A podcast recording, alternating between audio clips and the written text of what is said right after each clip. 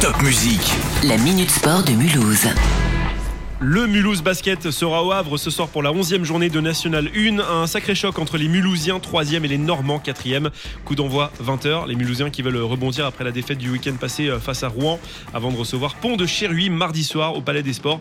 En hockey sur glace, les Scorpions de Mulhouse ont eu la bonne idée de l'emporter cette semaine à Sergi Pontoise chez les Jokers 4 à 2. Ce soir à 20h, on se retrouve à la patinoire de Lilleberg. Les Scorpions reçoivent Anglette.